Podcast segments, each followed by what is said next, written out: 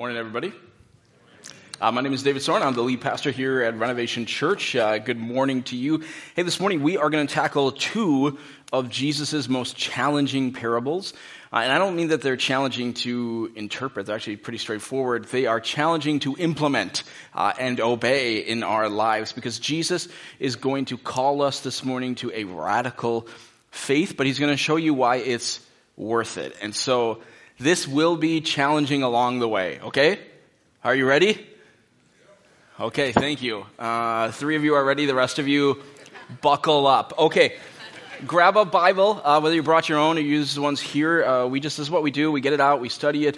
Uh, we are in Matthew chapter 13 as a church, so you're using the Bibles here. It's uh, page 667 we have been in a series called Parables of Eternity, where we are mostly looking at different parables uh, that Jesus taught uh, that have kind of this flavor of eternity in them. Uh, if you never heard that word before, a parable, or you're kind of unfamiliar from seventh grade English or whatever, a, a parable is essentially either a story or an illustration that just has like a main point or a main uh, principle. So, two really short parables again today. Uh, we're going to start verse 44. So, find that small number 44 on that page, and you should be in the right spot. Okay. Jesus says, The kingdom of heaven is like treasure hidden in a field. When a man found it, he hid it again, and then in his joy went and sold all he had and bought that field. Again, the kingdom of heaven is like a merchant looking for fine pearls. When he found one of great value, he went away and sold everything he had and bought it.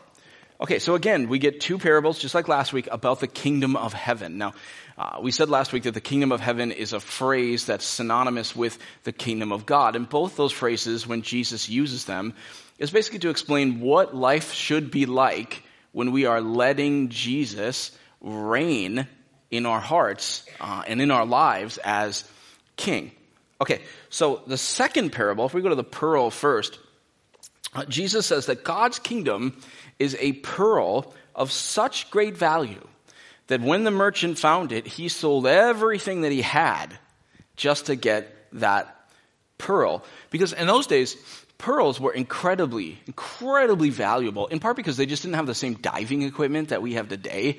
So it was, not a lot of people found pearls. In fact, most people, if they found them, what they did is they went out to the sea and they started to go down. But before they went down to the sea, they would literally tie rocks to their legs so they could go down deeper into the sea. And then hopefully you found a pearl while you were down there. And then hopefully you could get the rocks off your legs before you die. I don't know. It's just super intense, right? And so pearls were really, really, really valuable. And in fact, about 2,000 to 2,500 years ago, pearls were actually worth their weight in gold. There was so much value in them. And then Jesus makes a similar point about value in the parable of the hidden treasure. That was the treasure that was buried in a field. Now, it may sound weird that you've got this almost like piratey, right? That there's this treasure arr, hidden in the field, right? But actually was fairly normal in those days because, okay, you don't have any banks, right? And so if you wanted to keep your money safe, especially if your town was being attacked, which happened all too often in those days, what you would do is you would go out, find a place out in a field or whatever, bury your money before the army comes to town, right? But sometimes what would happen is an invading army would come and then that person who had buried their money would be killed. But then a lot of times people didn't know, they didn't tell anyone that they had buried their money. And so thus there literally was buried treasure around the land of Israel and, and much of the ancient world. And so the man in this parable, he discovers this hidden treasure, which I don't know, maybe it was there for 300 years. We don't know.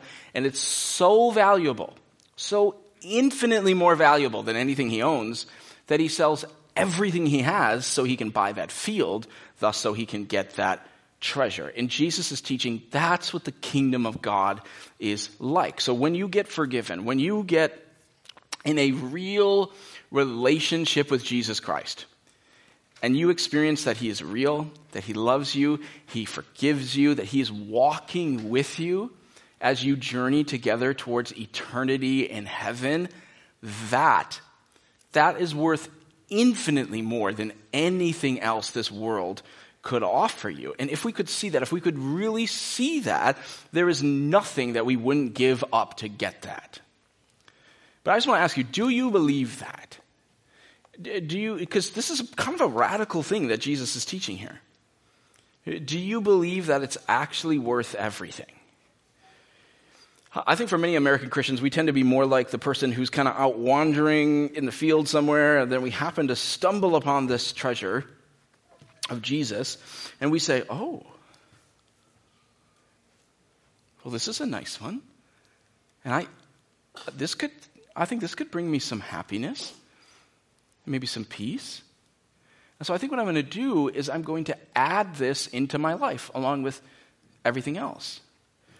But what happens for most people is they start to investigate Jesus, and you begin to uh, read the uh, terms and conditions, if you will, of what it means to actually be a follower of Jesus Christ. You read that God actually doesn't want to be just a nice addition that's to, to everything else that's already in your life. He wants to be over all of your life. He wants to be your king. He wants to be over your thoughts, your time, your finances, your actions, your, your happiness, the direction of your life, over everything. This is one of our core values as a church that we put God first.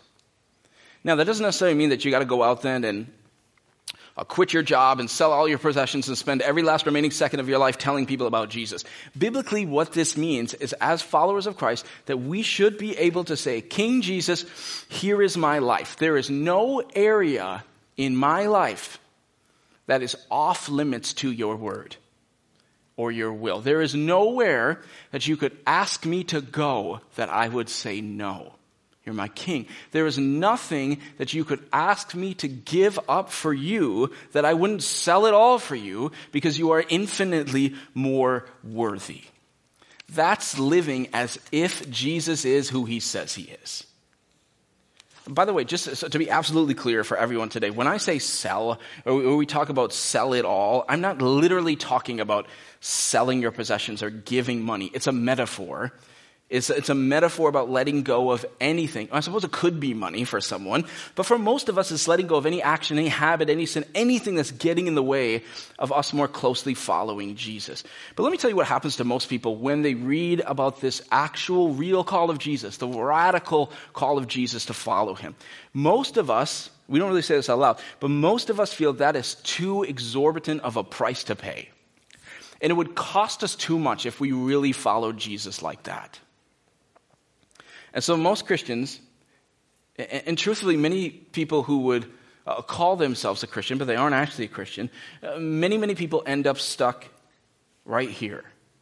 It's like they've caught a, a glimpse of the treasure, and they know that it's good, and they know it's really good, but to get it, to truly live in it and, and, enjoy it and actually enjoy the reward of the treasure. You know that to do that, you actually have to go into town and you have to sell your donkey and you have to sell your house. You have to sell it all and put Jesus as king over absolutely everything in your life. And so most of us, we, we hesitate right there. And we think, well, I, I want that, but I don't, I, I don't want to give up this. And I don't want to change that. And I don't want to give my time, firstly, to this. And so let me tell you what the majority of people do. We come out to the land with a treasure, usually about once a week. Uh, typically, it's on a Sunday. And we look at the treasure. We maybe even take it out. And we sing songs about the treasure. You maybe study the treasure. And the treasure makes us happy. And every week we think, you know what? I ought to buy the whole field. I ought to give everything to this. But then that thought comes in, you're like, yeah, but then I would have to. And so we put it back and we just walk away sad. And we go home. Kind of like the rich young ruler in the Bible just walks away sad. Until next week, we come back and we sing some more songs, and it makes us happy. And then a lot of us, we actually, you feel You ever feel we feel bad in church because we know what He's calling us to, and we know that we're not. And I think a good portion of the American church is actually right here, stuck in this lukewarm cycle of one foot in and one foot out. But I just, I pray as you read God's word today that there is something inside of you that says, I don't want to do that anymore.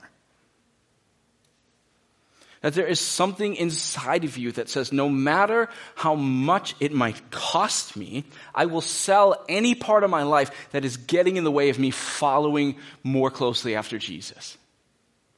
And I would just ask you this morning, what is it in your life personally that is getting in the way of you just going out to the field and going all in for Jesus? What is it in your life? For some of us, the part of us that we're hesitant to sell off and just truly follow Jesus, for some of us, it's a pattern of sin. You know, maybe it's an addiction that you've just let hang around in your life. And you know if you're going to be fully all in for Jesus, you got to get into recovery. You got to start dealing with this, but you just let it hang around. Maybe it's a pattern of sin of how you've been treating another person. Maybe it's a spouse, a child, unforgiveness that you're holding on to towards a parent. And we just let it hang around. But you just hear me Jesus is the most worthy. There is no sinful habit that you have. There's no sinful show that you feel like you just got to keep watching. There's no gossip that you're sharing. There's no bitterness that you're holding on to. There's no sinful app that you've downloaded, no non believer that you're dating, no affair that you're having. There is nothing that is of greater worth than Jesus Christ. Nothing. Whatever it is you are holding on to, whatever it is you are hiding, I just urge you, sell it all. Be like the man in the parable who just saw how infinitely worthy the treasure was and sold it all. May that be your heart as a Christ follower.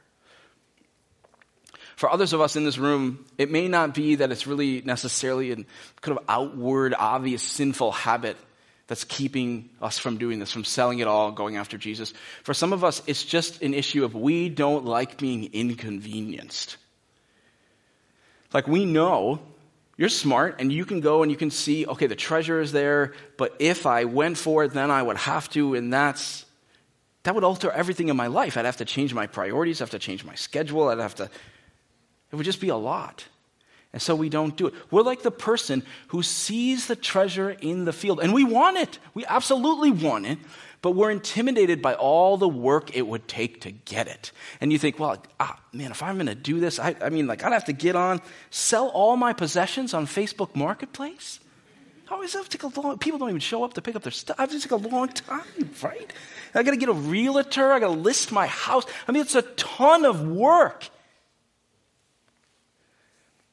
and we're intimidated by what it would take to be all in for Jesus. So we never do it. And many of you have been stuck in this pattern for 10 years.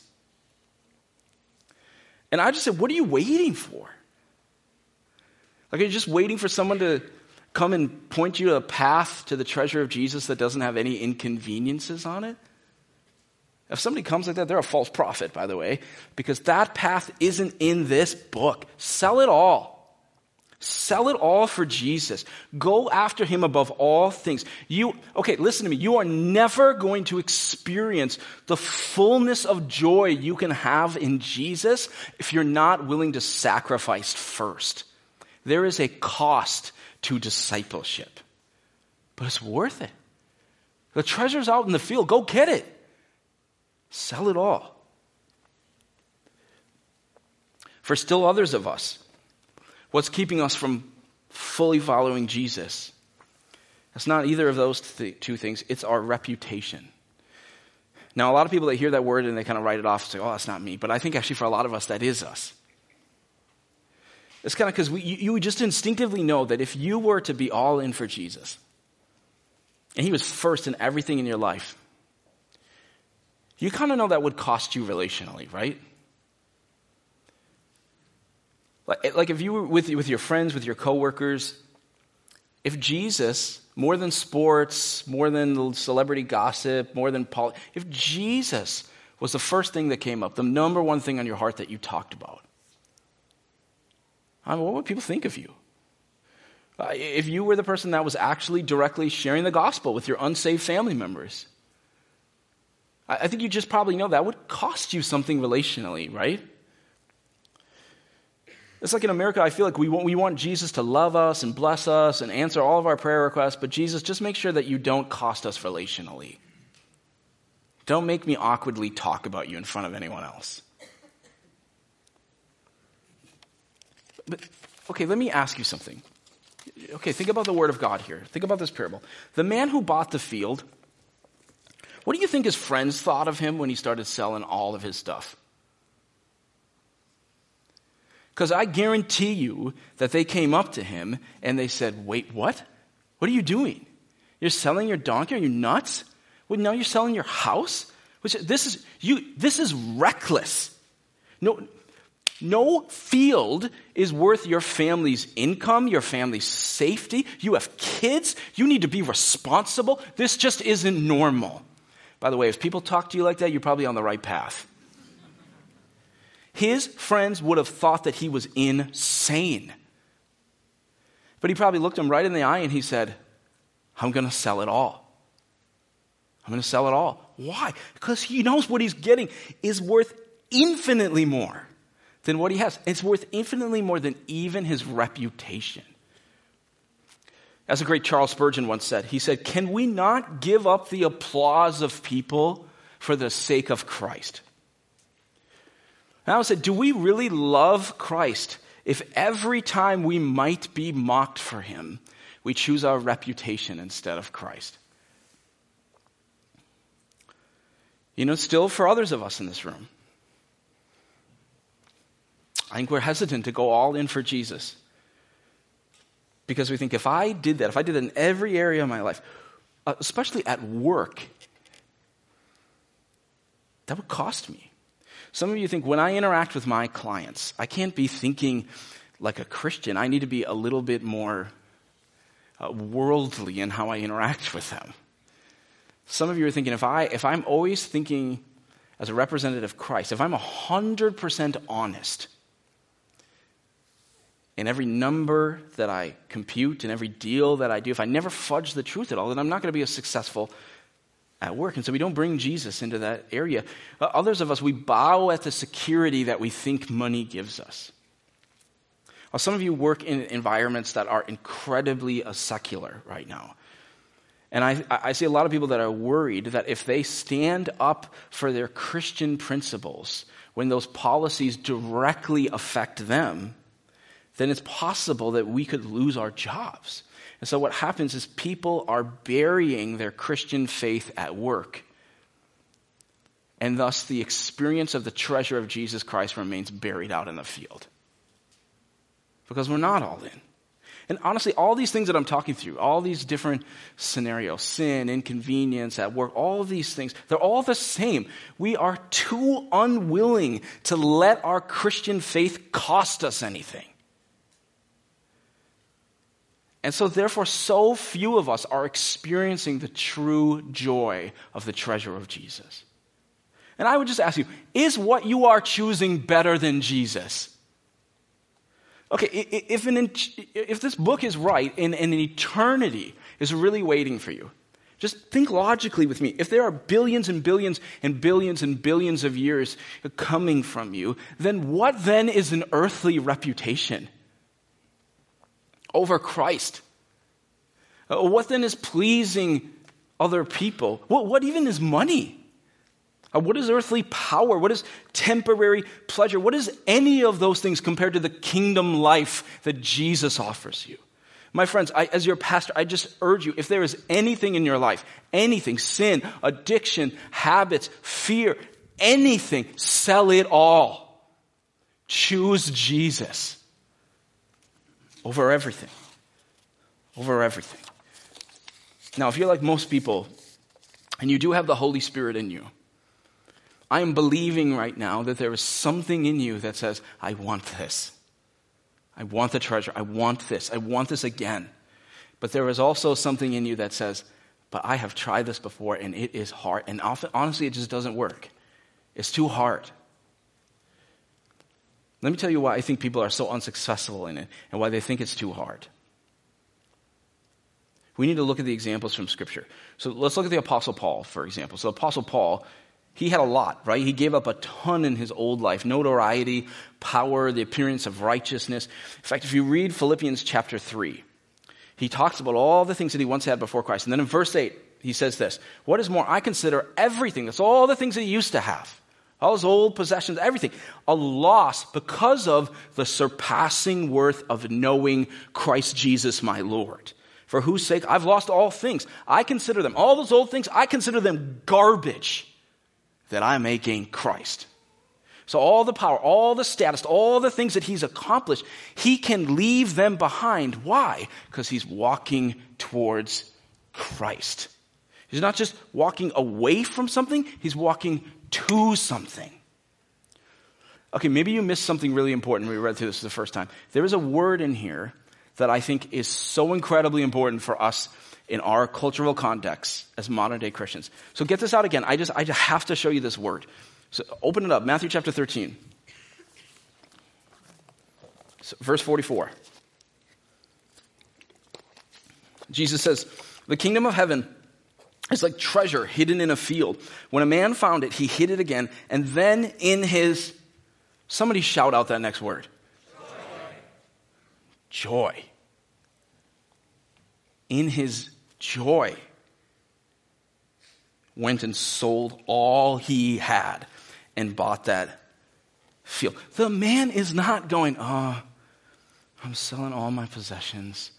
This is awful. It's so painful. I just, oh, it's just so. He is giddy on the way to go buy that field. And we have got to get this part of the passage.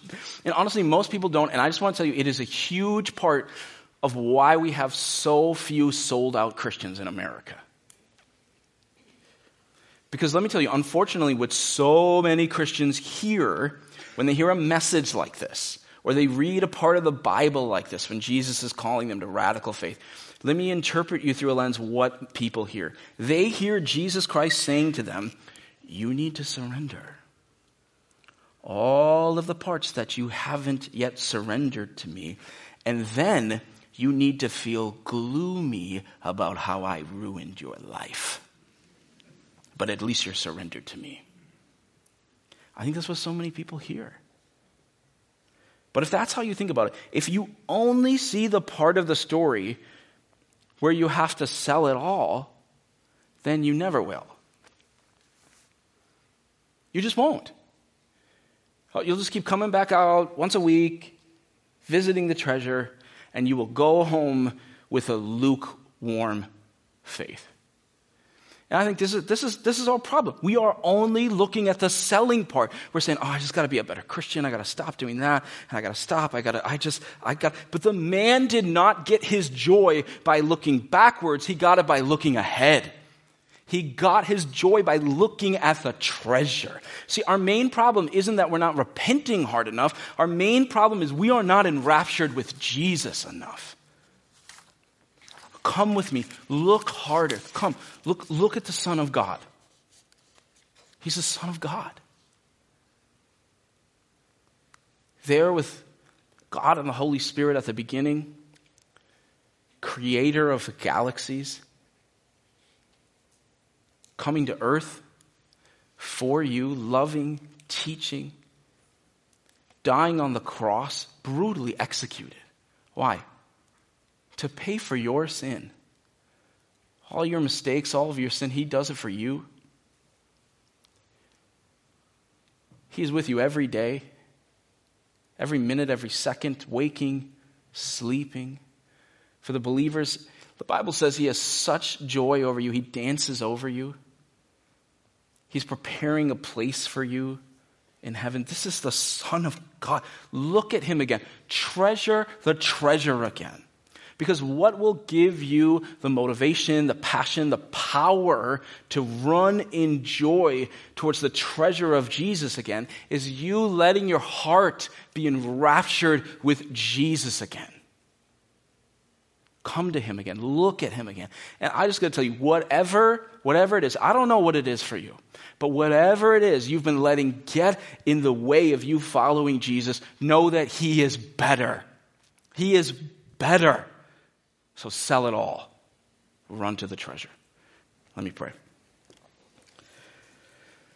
Oh, Jesus, we pray that you would give us the clarity to see you in your glory, to see you as the treasure, that you are worth it, your love is better. It is better than anything. And may we run to you today, God. May we put anything that's blocking us away. May we cast it down at your feet. And God, now as we worship you, we just surrender those parts to you that are getting in the way. It's in your name we pray. Amen.